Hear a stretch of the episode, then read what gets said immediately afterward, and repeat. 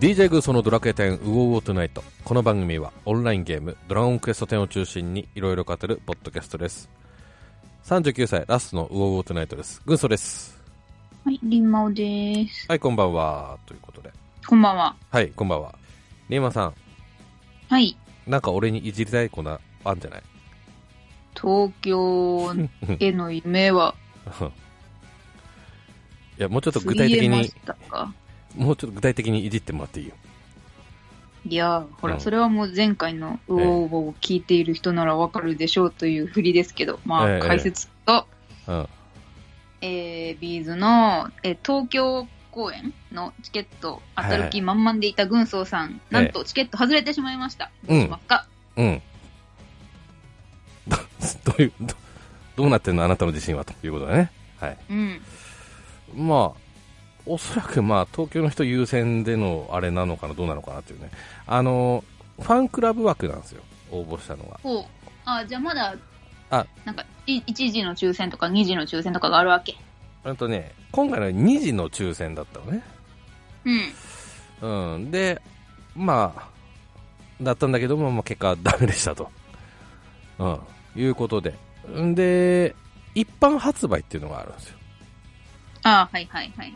一般発売っていうのは、まあ、ローソンとかね、チケットピアとかね、うん、それのはあの発表自体、ちょっとまだ何もなかったから、あれ、一般ないのかなって思って、うん。で、ナムさんに相談して、まあ、落ち落ちたっていう報告してね、うん LINE で。で、そしたら、まだ一般があるはずって帰ってきて、そしたら、4月の23、10時からのはずですって書いてきて、まあ、それ以降返事ないんですけど、 えうんうん。えうんまあ、まだチャンスはあります的なことはまあ言ってくれたので、まあ、そこかなというような感じですね。ただ、あのーまあ、当然の話、一般の発売で当たった場合ね、チケット大体後ろ側になるんですよね。なるほどね。うんうんうんまあね、ファンクラブ枠が当然前の方になるんで、う。うんん、まあそこはまあしょうがないなっていうところはあるんですけども、まあちょっとね、あの、まだ希望はあるよっていう感じではあるんだけど、まあでもそれでも、パンって、それも抽選ですか抽選もちろうん。ん。で、まあ、なんだ、俺ね、全滅はないから、今まで。うん。えらい自信ですね。全滅はないからね、あの、最後は引っかかりますよ。っていうね、希望はあるんだけど。まあ、23からっつうことは、多分結果わかるのは5月頭とか、そんな感じかなってちょっと思ったりするんだけども。うん。ね、まあどうなるかというところで、ちょっとまだ諦めませんよっていうような話なんですけども。うん。えーっと、ところで、リーマンさん、その辺の、こう、なんだ、運ってどうですえっ、とね、抽選応募系。なんか、これ当てたとかってある。私もね、うん。一時期、あの、舞台とかにハマってしょっちゅう見に行ってたんですけど、なんか、前、ちらっと言ってたね。そうそうそうそう、に2.5次元みたいなやつね。うん。もう、い本当によく見に行ってたんですけど、うん。もうなんかこれ、軍曹さんと一緒で、もう外れたことってなかったんですよ。うんうんうん。はい。当時、今も、まあ今も、当時も今も超超大人気の2.5次元の舞台の弱虫ペダルの、はい。あの、舞台も、うん。一回も外したことなくて、ずっと当たってたんです、見に行ってた時は。自分で当ててたんですよ。誰かに連れてってもらったとかじゃなくて。あ、そこも抽選式なんだ、ね。そうそうそう。うん。う。あー買えば、すぐ取れるとか、そういうんじゃないの。あーはうん。い。うんで、、うん、そう。私も軍曹さんと一緒。は外れたことない。うんで、ちなみにどのぐらい行ってたの、その時は。あーどれくらい、まあ、その時、まあ、関東住んでたんで、まあ、東京公演がある間に1回、うん好きな舞台とかだったら2、3回とか行ってましたね。うんうんうんうん。えー、ちなみにそっちはおいくらするんですかえー、席とかにもよりますね。グッズがついてるとかついてないとか。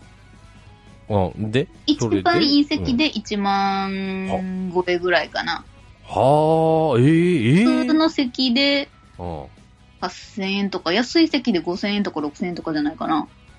あー一番いい席はビーズと変わんないねいやー、うーん。いやー、結構しますよ、ああいうのも。でそのいい席も取ったことがあるとあります。えー、それだと何どのぐらい近いの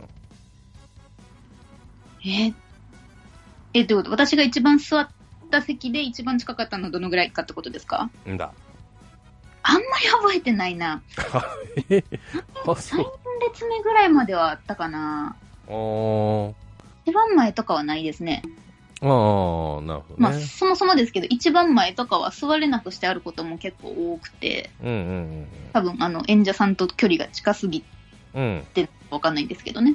あ逆にほら近すぎて首が痛くなるってあるからね、そうそうそうそうそう。とか、物が飛んできたりとかもあるかもしれないんでね。ああははははなるほどねうん。うんおーまあそういうところではまあ外れ外れっていうか外しはなしですよといううーん。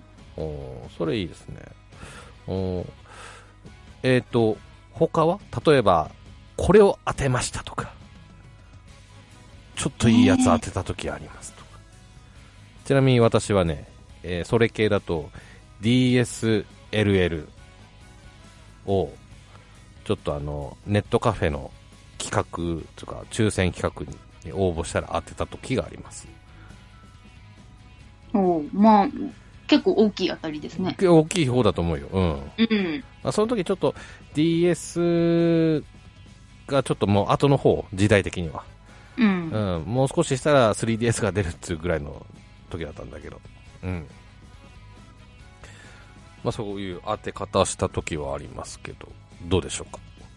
へえ、ないなぁそもそもそういうなんか抽選系のものに申し込むっていうことがあんまりなくて、まあどうせ当たるよみたいな。うそういう人間なので、まあ、そもそも応募しないんですけど、んうんうん。うん。うーん、私が熱心に唯一小さい頃応募してたのが、うん。あの、九州の地、九州地方っていうか、まあ、西、西日本、うん。九州よりの西日本でうん。 あの発売されてる、あの、アイスクリームの、あの、竹下のブラックモンブランって知ってますあの、間違いなく東北いないやつだと思う から、知らないでしょ。知ってたブラら、ちょッっとクモンブランっていうね、あ待っの、て、調べる。うん。え、今もあんのそれ。今もあります。あの、コンビニとかで、昔は80円とかだったんですけど、今は多分100円ぐらいするんじゃないかな。あの、バニラアイスにチョコがかかってて、周りにアーモンドかな。あの、ピーナッツかわかんないけど、こうナッツがこうまぶしてある系の。なんか、こ違う、れ、あ、ナッツじゃない、ごめん。クッキー生地だ、クッキー生地。はいはいはい、これ的なやつは見たことあるけど、あー、あのね、うん、似てるやつある。あるでしょ、うん。これあれだよね、ちょっと渋めのとんかつみたいな感じだよね、これね、そうなんかな、見た目が、あのちょっとソースにつけたカツみたいな、あかな。ー、それが小さい頃大好きで、ええで、まあ、それの、なん、なんやったかな、バーコードを何枚か集めて、はがきに貼って送ると、うん、なんか図書、図書カードがもらえますみたいな感じだったと思うんですけどね。うん、うん、うん、もう、そればっかり食べてたんで、うん結構送って、へえ、小さい頃。それで、図書カードとかは、な、な、何回か当たりました。あそうなんだ、それ結構当たる確率は高いの、まあ、まあ当たったかも。あれ、地方のアイスだから当たりやすいっていうのもあったと思うんですけどね。あーえっとね、ちなみにね、今ちょっと調べたんですけども、今ね、図書カードじゃないみたいですね。ほう。ええーとうんとねあそれまでクオカードもだったんだけどうん。クオカード1000円図書カード500円だったのが、えー、とスマートフォンでご利用いただけるデジタルギフトに変わると、変変わったのかなうんあ確かにあとねこれはね当たりのバーが出た人だってああバーコードじゃないって違うな。私の時は、いや、もちろん、その、棒の部分に、あの、こう、まあ、当たりとか書いてあるんですけど、そうじゃなくて、なんか抽選でなんか別のが昔あったんですよね。何だかちょっと忘れましたけうど。んうーん。なるほどねだからリンマさんの時は完全なこうまあ抽選でそうそう。今はその棒による抽選だねこれねうー。うんんリンマさんは送って送った先での抽選だけどうん今は食食べてみての抽選っていう、うん。うんあ、その棒、棒で当たり。え、いうやん、待って待って。私の時は棒に当たりって書いてあることはありましたけど、それを送ったら何かがもらえるじゃなくて、近くのそのお店にその棒を持って行ったらアイス1個プレゼントでした。だガリガリ君タイプだよねそれねそうそうそうそうそうそう。うんあーなるほどね、違うんや。うん、今は違うみたいですねうーん。あ結構美味しいんだこれということはああ、本当美味しいです。おすすめです。あの、ブラックモンブランの、まあ、兄弟みたいなアイスで、ミルクックっていうのもあるんですけど、それも美書い味しい。てある、うん、うん。ブラックモンブランミルクックは発売当初から毎年異なる当たりの仕組みを採用してますっていう、へえ。うん、あもうんあの、はがき送りすぎて、その時のもう住所覚え、もう覚えてましたもん、その時は。あの宛先のねあそううそう。へえ1本いくらこれ昔はう、んさっき80円って言ったけど、60円とかだったような気もしてきた。あじゃあも60う円ぐらい。ガリガでリも君レベル今は多分100円あーへかな、多分。えなるほどねうん。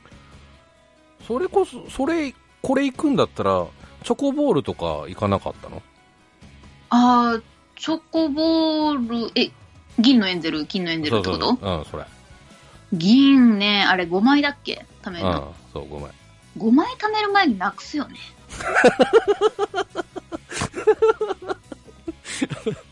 頑張って2枚ぐらいまで貯めたことありますけど。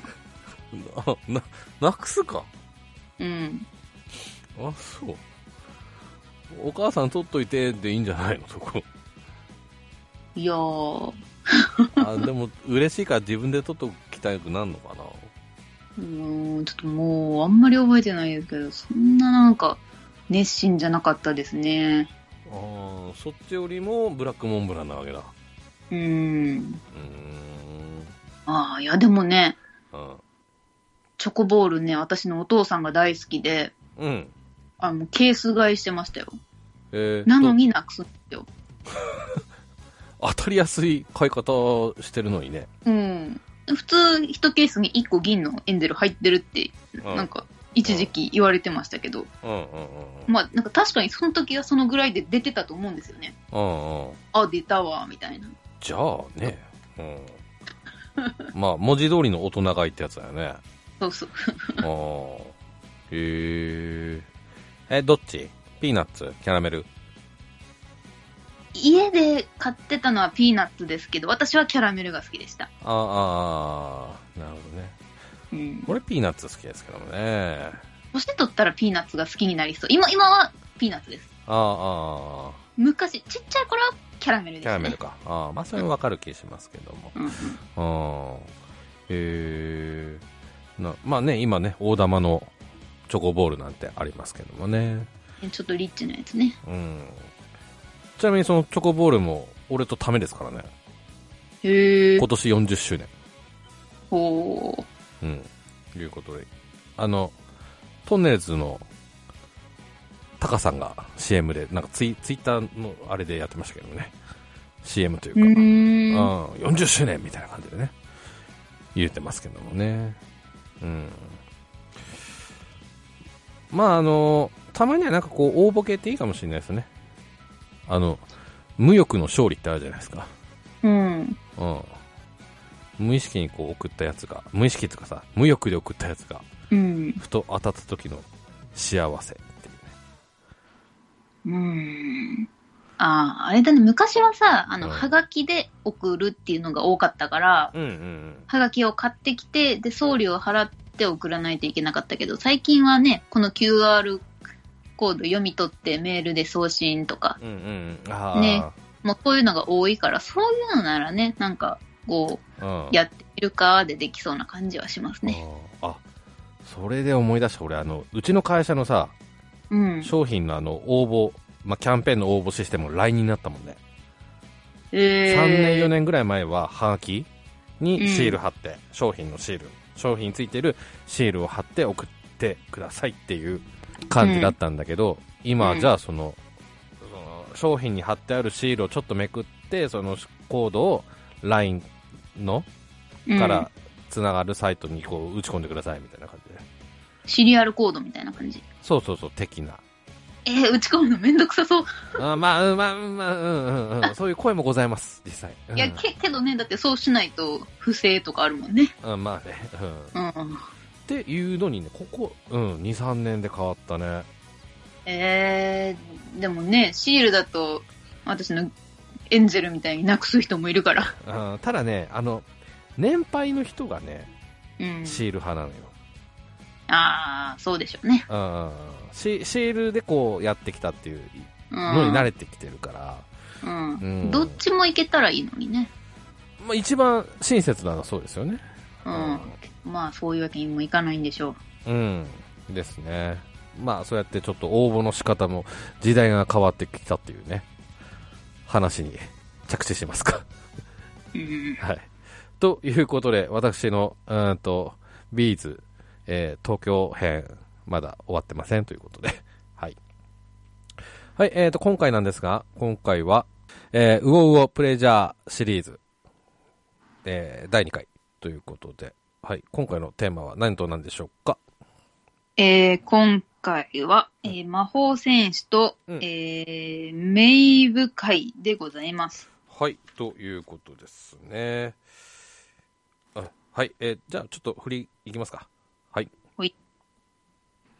はい。えー、それでは参りましょう。えー、あれ合ってる ままだ喋ってないのに 合ってるって言われてます。いきます、いきます。はい、どうぞ。それでは参りましょう。マセンとメイブもよろしく勇気。合ってますよ。はい。はい。はい。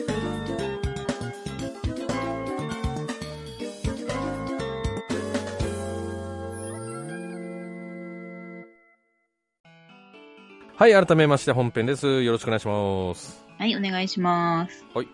えっとね、えー、まあ本編なんですが、うーんと、魔戦が第68回で、メイブが43回の時にちょっとね、やってますんで、それの2022年バージョンでちょっといきやっていきたいなと思います。うん。はい。えー、それではまず魔戦からちょっとね、えー、いきたいなと思います。うんはい、えーと、まず魔法戦士の特徴ということで、えー概要を私がちょっと説明します。魔法戦士は攻撃補助系の中英職、様々な手段で味方の攻撃性能を上げたり、MP を供給しながら戦います。バイキーで味方を強化したり、敵の弱点属性に合わせて、味方全体にフォースをかけ、フォースブレイクで敵の属性を下げられます。ということですね。はい。ということで、えっ、と、武器が片手剣両手杖弓。盾は小盾と大盾も実は装備できます。うん。必殺技マジックルーレットなんですが自分と周囲の味方に5秒ごとに MP999 の回復効果を15秒つけると、えーつけるプラス自分と周囲の味方に高確率で攻撃ダメージ上昇の効果を、えー20秒つけるということですえー、証の効果なんですが攻撃時15%程度の確率で与えたダメージの 10%MP 回復ですねうん。はい、えー魔法戦士の覚える呪文なんですがレベル5で魔法切手、えーレベル7でリデミット、えーレベル14でバイシオンレベル21でピオリムレベル30で魔法トラレベル43でバイキルトということでねそれ以降は何も覚えないですねうんいうことなんですがまあちょっとここまでちらっとだけまあいじりますとまあ呪文ってあんまバイキしか使わないよねバイキと余裕あった時にピオリムっていううーん、そう、そうですね。まあ、ねうん。うんあとまあ、他使うとすればリレミトぐらい。 まあまあまあね、うん、 実際そうかな、うん、うんさっき、い今まで言った中で、えっと防防具の話って出てないですけど、うん。えっ、と、あれですね、その、前回の魔法戦士会の時には、えっ、と、まあ、服系の防具しか着れなかったですけど、はい。えっ、と、バージョンいくつの時でしたっけ鎧が着れるようになったの。バージョン 5. 点なん、まあちょっと、後で行きますか、それ。ああ、後でお話しするつもりだいきますかだったね。ええ、はい。はい。いうような感じですけど、ちなみに、まあ使うことある今、魔法戦士。魔法戦士使ってます。うん。武器はどうしてますか武器は、うーん、ほぼほぼ弓、玉木、片手剣ですかね。ああ、それは昔からそうですね。お俺、最初はね、杖ばっかだったね。まあ一番最初ほら、電池役なんてね、いう言葉があったんで。うん。あれだけどもそうですね。うん実装の時は、もう杖、ほほぼ一択でしたよね、多分ね。一択だね。うん。うそれが俺今杖持たなくなったねん。うん。ううんん、弓か片手剣だなもうん。しかしたらそういう方多いんじゃないでしょうかね俺とリンマさんで今そんな感じだからねうんはいえーっとそれではちょっとスキルのちょっと説明をしていきたいなと思いますえーっとまず固有スキルフォースですねうんとまあ結構パッシブ前職で目立つあ役立つような、えーパッシブが目立ちますね HP20 とか MP プラス10とか力10とかそういったのがちょっと多いですね、はいうん。でそれからフォースの範囲化がありますねうん。それがないと自分一人しかつかないですけどもねフォそうですうね。ん、でそれからフォースブレイククロックチャージなどございますねフォースブレイクはさっきちらっと言いましたけども敵のねえっと余ダメージを上げるという技ですね、うん、でクロックチャージは、えー CT、えータイムを短縮させる技でございますねあれ何秒だっけあれマイナス10秒10だっ個けですね。 10秒うんうんですねはいなので、まあ、特に、あのー理由がなければですねもう全部振った方がいいというような感じですかねうん。うん。はいそうまああとの他の片手剣スキルとか弓スキルとか両手杖スキルに関しては特別他の職と変わんないかなっていうようなところですかねそうですね。魔法戦士は、武器スキルは今のところ変わってないですもんね。うんそうですねうん。はいえー、とそれでは遍歴のちょっとね、えー、とお話ししていきたいなと思いますほんとねちょっとえっ、と進行表とちょっと話ちょっと変わるんだけどもうんとね前の魔法戦士会のね3.5以降にちょっとやったのでちょっと3.5以降のちょっとね遍歴をちょっとお話ししていきたいなと思いますうんはいはいえー、まあちょとはいってもちょっと歴史が結構あるのでちょっと駆け足いっていきますけどもはい、まず3.5、えー中期ですね、はいえーここでテこ入れが結構入りました、えーまず必殺技のマジックルーレットですね変更前は自分周囲の MP を大幅回復なんですが、えー、とそれが効果範囲拡大して自分周囲の MP を毎3秒ごとに999回復とそれ15秒 ,15 秒間ですね、うん。それから高確率で約15秒間余ダメージを1.2から1.5倍アップ。このヨダメージアップっていうのは皆さんもしかしたらちょっと忘れてる方とか印象薄い方が多いのかなって少なくとも俺忘れてまし本当たうんあちゃんとご存知でした8人パーティーで行くときは、この、えっ、と、ダメージアップの効果の方が欲しくて使うことはあります。ああなるほどねあの、まあ、言ってみれば、範囲棒くらいみたいな感じじゃないですか。うんうんうんうん。なので、強いですよ。そうだね1.2 1.5ですからねうんうん。確かにはい、えーそれから MP パサー、えー、と変更前は MP38 を対象1人に渡してましたけどもこちら消費 MP10 で対象周囲の MP を100回引くということでねすごいことになりましたねうん。いや、これ、私、ドラクエ10の MP パサーのうんイメージがあったから、うんあの、ドラクエウォークの、あの、魔法戦士の MP パサー見たときに、うんうんうんうんあの、なんていうか、増えないじゃないですか。その減った分増えるだけみたいな。本当に渡してるだけじゃないですか。だから、うんうんこのドラクエ10でいうこの変更前の、うんうんこうドラクエウォークでは。そうだねうんなんか、えーって思っちゃって。うんまあでも、こうやって手こ入れされる前は、ドラクエ10でもこうだったんですね。そういうことですね、うんえー、まあ、今はもうちょいばらまきタイプ的なね感じになってますけどもねうん、うん。はい、えーそれからフォースブレイク変更前が対象にダメージと低確率で全属性耐性100%低下が、えーそれで CT が90秒だったのが対象にダメージプラス確実に全属性耐性50%低下でたまに全属性耐性100%低下で CT が60秒とちょっと短くなっておりますねうん。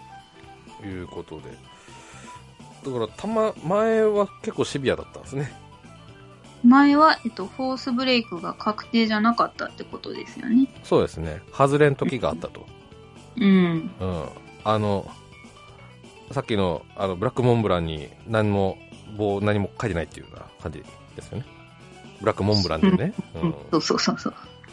うんそうなんかな。そういうことですねはいうん。で、えーそれからクロックチャージ自、えー変更前が自分周囲にチャージタイム短縮効果だったのが変更後が効果範囲拡大、えーバトル開始時の CT タイムあ CT ちゃん短縮自分周囲にチャージタイム短縮効果プラスピオラ2段階ということですねこれも結構大きいですねうん。うんいうようになってます。はい。うんと、それからバージョン4、4.0。では、ここで、まあ、アストルティア防衛軍がね、初登場ということで、この時に、まあ、魔法戦士2人いた場合だと、ホースブレイクのね、交互にこう、回すことによって、対象撃破に必須な職業となっていると。うん。それによってブイブイ言わせてるということですね。うん。だけども、まあ、その、ホースブレイクの打つタイミングとか、そういった見極めをちゃんとしてないと、えっ、と、いけないということで、そういった意味では結構難しい役ということで、そういう意味では、えー上級者向けの、うん職業、まあ、防衛軍ではだけども、になってるというような感じですね。うん。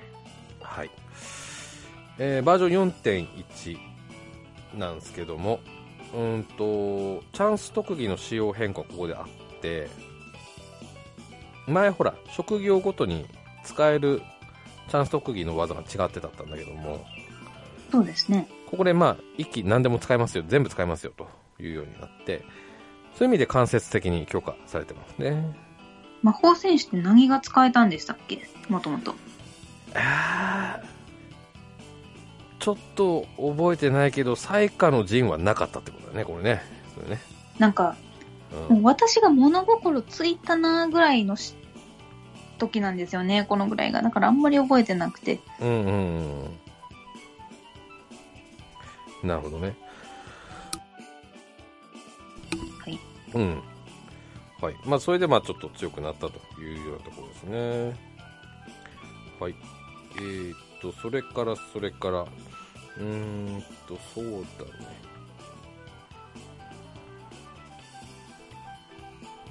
はい。えー、さっきのリーマさんの話の答えですね。バージョン5.2。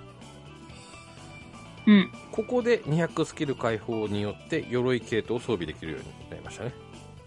あー結構もう前ですね。5.2って言ったらね。うんうんうん、最、え、そあ、うん、まあ、そうか。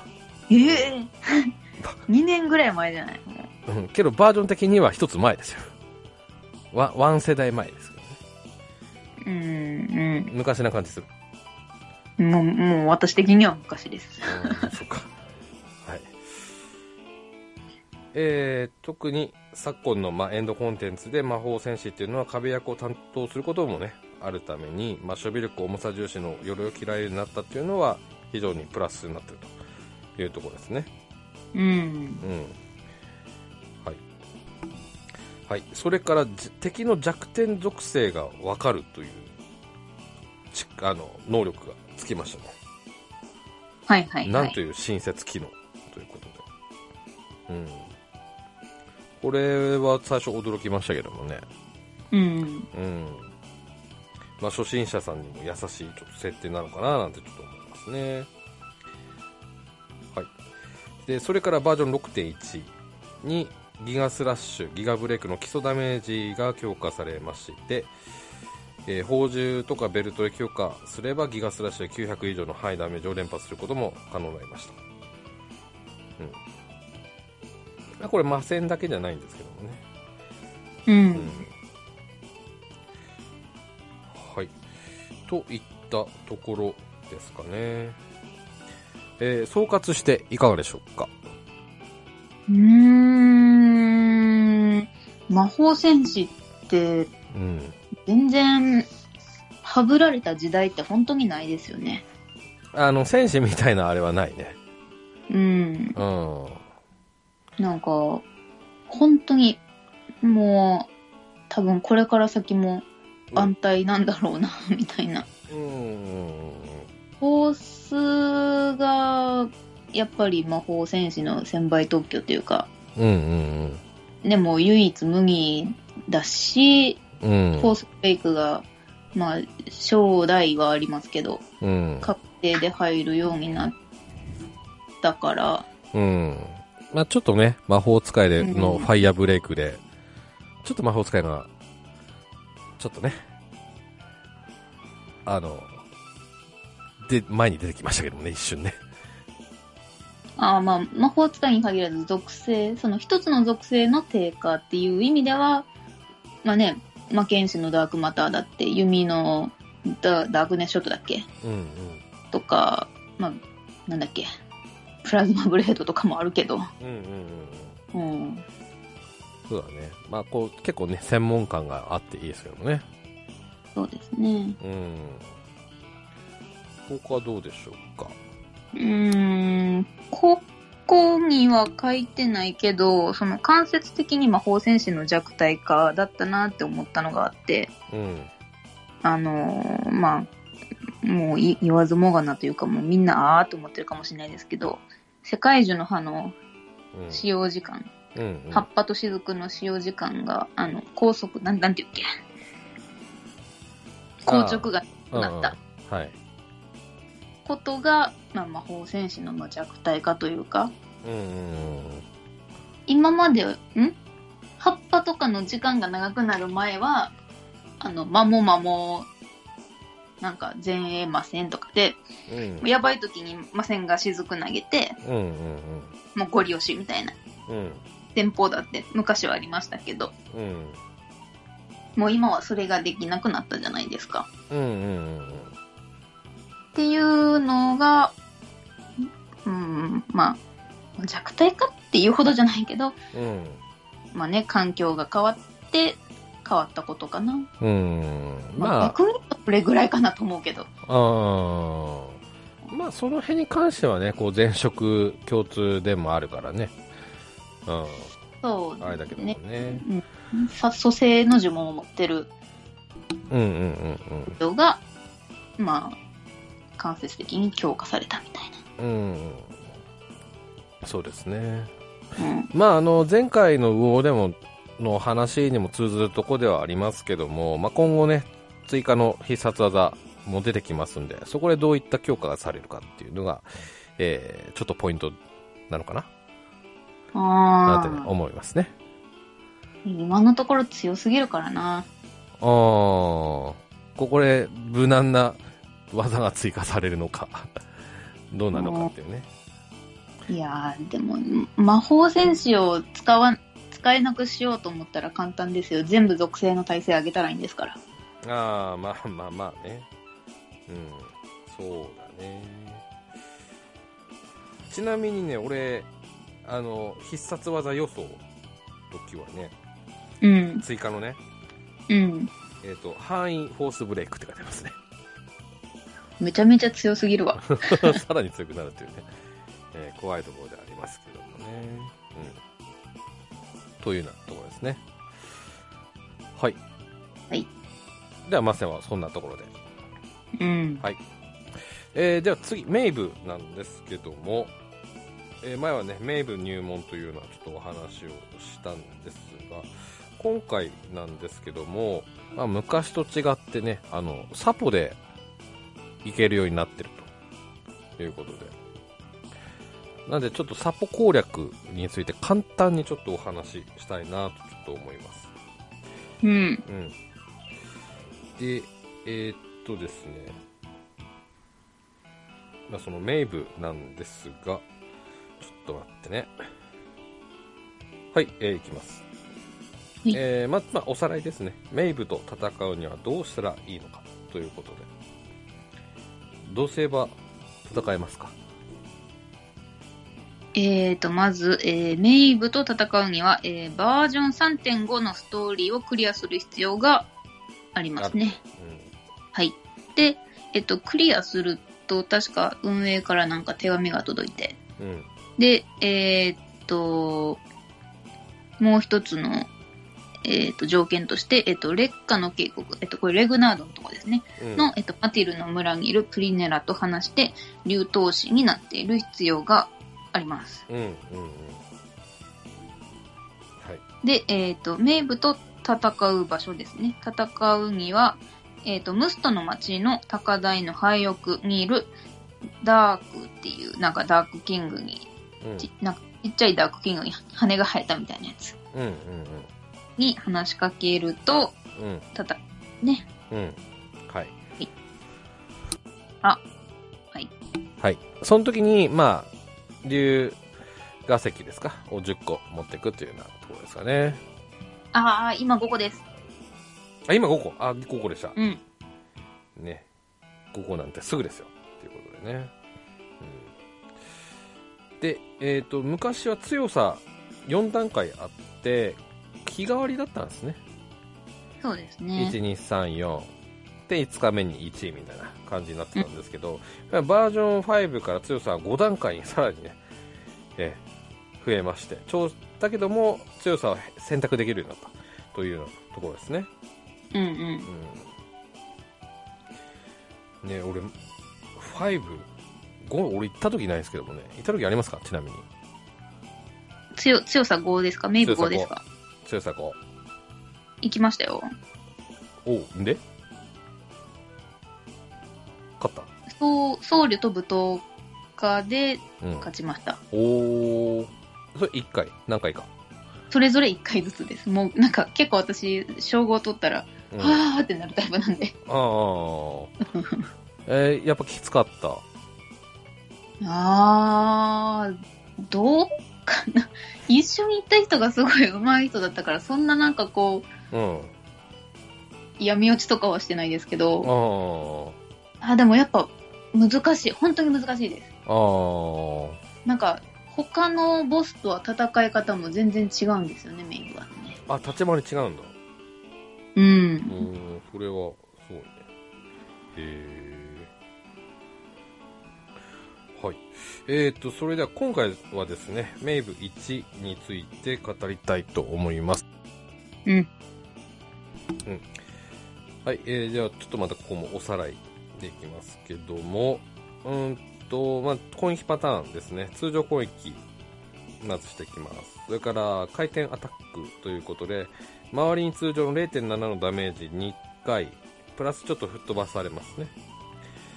で、それから、触手連打ということで、前方にランダムで6回攻撃していきますね。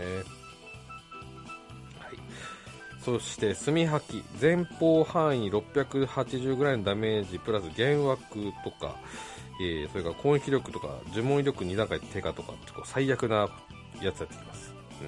うん、うん。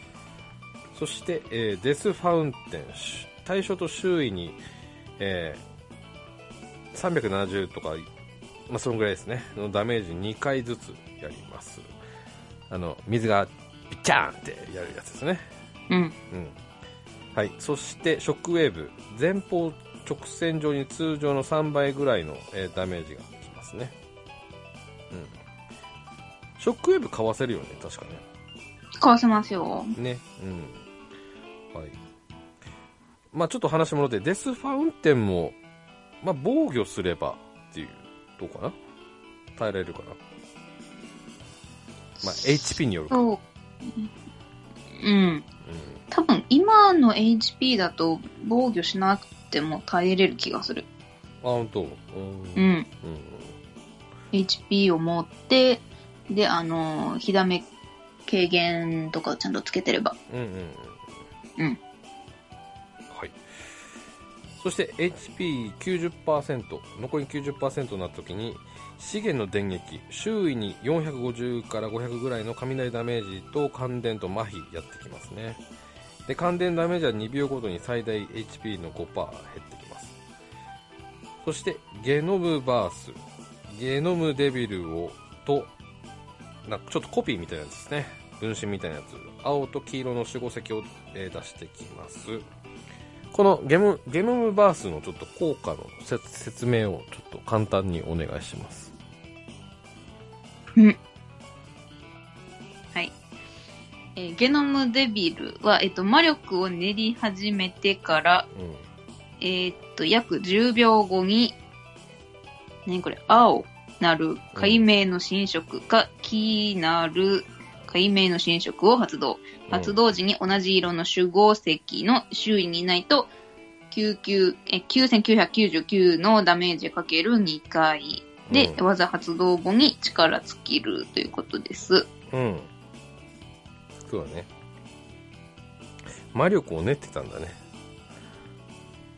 魔力を練ってたんですね。うんえー、俺前のあの名舞会ではワッチョンワッチョンっていう表現をしてましたけど なんでそんな動きしないワッチョンワッチョンってしてない。そう あの今度見たらそう見ます から、え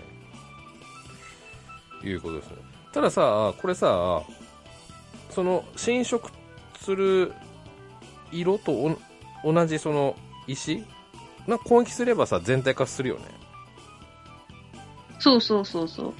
うまいこと石を壊せると、その石の周囲にいなくってもうん、あのガードが全体化すでるよ済ねむってやつですね。うん、そうですね。そうはい、うーんと、そして、そして、HP50% になると、えー、解明の威圧という技を出してきます。周囲に吹っ飛ばしプラス移動速度低下プラス守備力ゼロプラス凍てつく波動、えーさらに自身のテンション1段階アップ、ピオラ2段階、プラス光の波動という完全な、完全というかすごい、えーやばい技ですけども、まあこの辺、自分への被害をこれ、かわせるよね。かわせます。あの、魔食みたいな技だよね、これね。そうそうそうそう。ね。うん。はい。えーそれから、暗黒解明派ですね。なんか、悠々白書に出てきそうな技ですけども。えー周囲にこ950程度のダメージ、プラス全属性耐性低下、プラス封印、プラス呪い、プラス混乱やってきますね。うん。これはかわせます。ます。うん。はい。うんですね。えーそれからギガデイン、やってきます。必ず暴走するということですね。うん。ということで重要体制はこれはかん用意しとかないとっていう体制は何でしょうか麻痺と呪文耐性と幻惑かなうん、 ?1 に関しては幻惑は必須ではないですね。うんうんうんま、麻痺も避けれるならいらないです。うんうんうんうんうんなので呪文耐性ぐらいかな。い一番いるのは。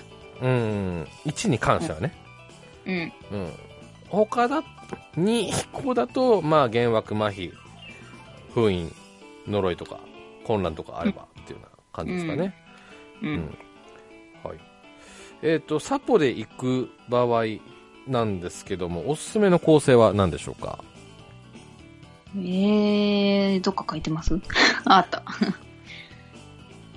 えーと、これ、戦士、戦士、道具、僧侶って書いてあるけど、ちょっと、あ、これか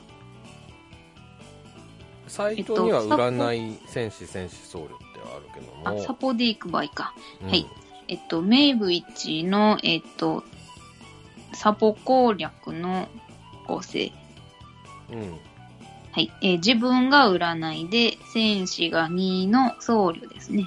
うんうんって書いてあるけど、今は、まあ、某某サイトにはそう書いてますが、うんうん、と一応俺の経験上だと旅あうん自分が旅、魔物にうん。あと旅だったか僧侶だったかなお俺はうん。あのギャバン君でちょっとやってた時はそんな感じですよねうん。うん。うん、それいけと結構なスピードで倒せたかなというような感じだったけどリーマンさんの経験上はどうでしたかうーん、そうね。ま、今行くとするなら、マモマモは一緒で、うんで、旅も入れて、で、自分が天地かなやるなら。あーはいはいはいはいそしたら、蘇生、スティック持って蘇生もできるし、カカロンも出せるし、うんマジバリもできるし、キラポンも負けるうんうんうんうんので、いいような気がする。うんうん確かに、うん、そうですね、うう。んんうん、まああそっちの方がいいかもね、 3分切るぐらいでいけるような感じがする。なん私も一時期札幌でうん、 1グループやったことありますけど、うんうんうんううんんもう結構前ですけど3分ちょいぐらいだったから、多分そんぐらいで回れるんじゃないかな。そうだねうんう。そんなん長期戦ではないのでうんまあ結構1だったら結構楽勝かななんて思いますけどもうんもう、なんかへ、下手にこう守りに入る構成をするよりは、うんもうさっさと倒してギガデインの数を少なくした方がうんいいような気するね。だねうん、うんまあうんそんなところっすかね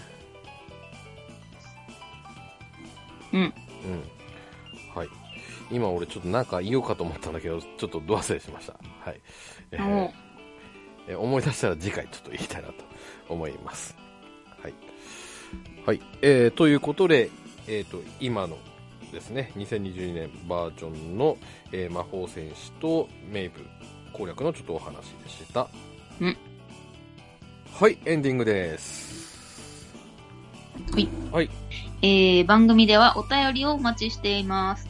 えツイッター Twitter で漢字、魚、魚と書きまして、えーハッシュタグ、うおうおでツイートしてください。お待ちしてます。よろしくお願いします。はいということで、最後にちょっとインフォメーションのね、ちょっとご案内したいなと思います。はい、まずは4月13日から4月24日までですね、モンスターバトルロード協力チャレンジバトルが始まります。うん、思ったより早かったね。まあそうですね、これもう何回目ですか、これ。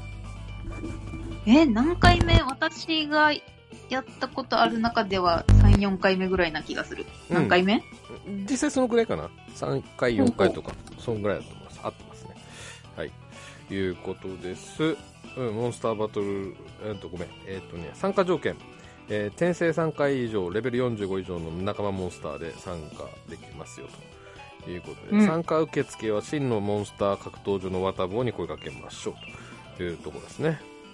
うん。で、全7戦のスペシャルバトルが待ってますというところでございます。で、それからビクトリーチップもらえるんですけど、そこでアイテム交換ができますということです。でね、ここで俺言いたいのがね、うん。あの、風神の盾があるというところですね。はいはいはいはい。ありますね。前回前々回でね、ちょっとこの辺いじって、これ懐かしいよねという話になってね、う。うんん、なりましたけど、ここで登場ということでね。いや、まあ、ね、勘のいい人は来ると思ってたみたいですね。ああ、本当ですか。おーうん。これってさ、一人一つだっけ、うん、も、もらえる数が。うん、え、どうだっけいや、俺、わかんないですけど、え、違う。1個しかもらえないけど、多分、チャガナでもらえるみたいな感じだったと思いますよ。ああ、そっかそっか。いや、風神の盾の色変えたいなって。ああー、これ系は無今理帰かれななあいかな。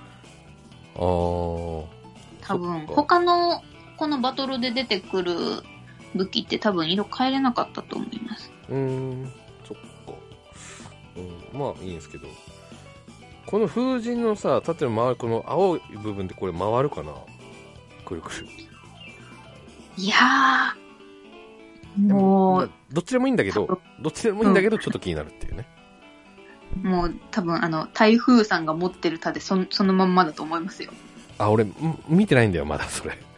ああ、そう。動いてないのね一回、うん、み見に行った方がいいです。あ動いてないのね。うん。はあそっか。まあ、うん、それはそれで大丈夫です。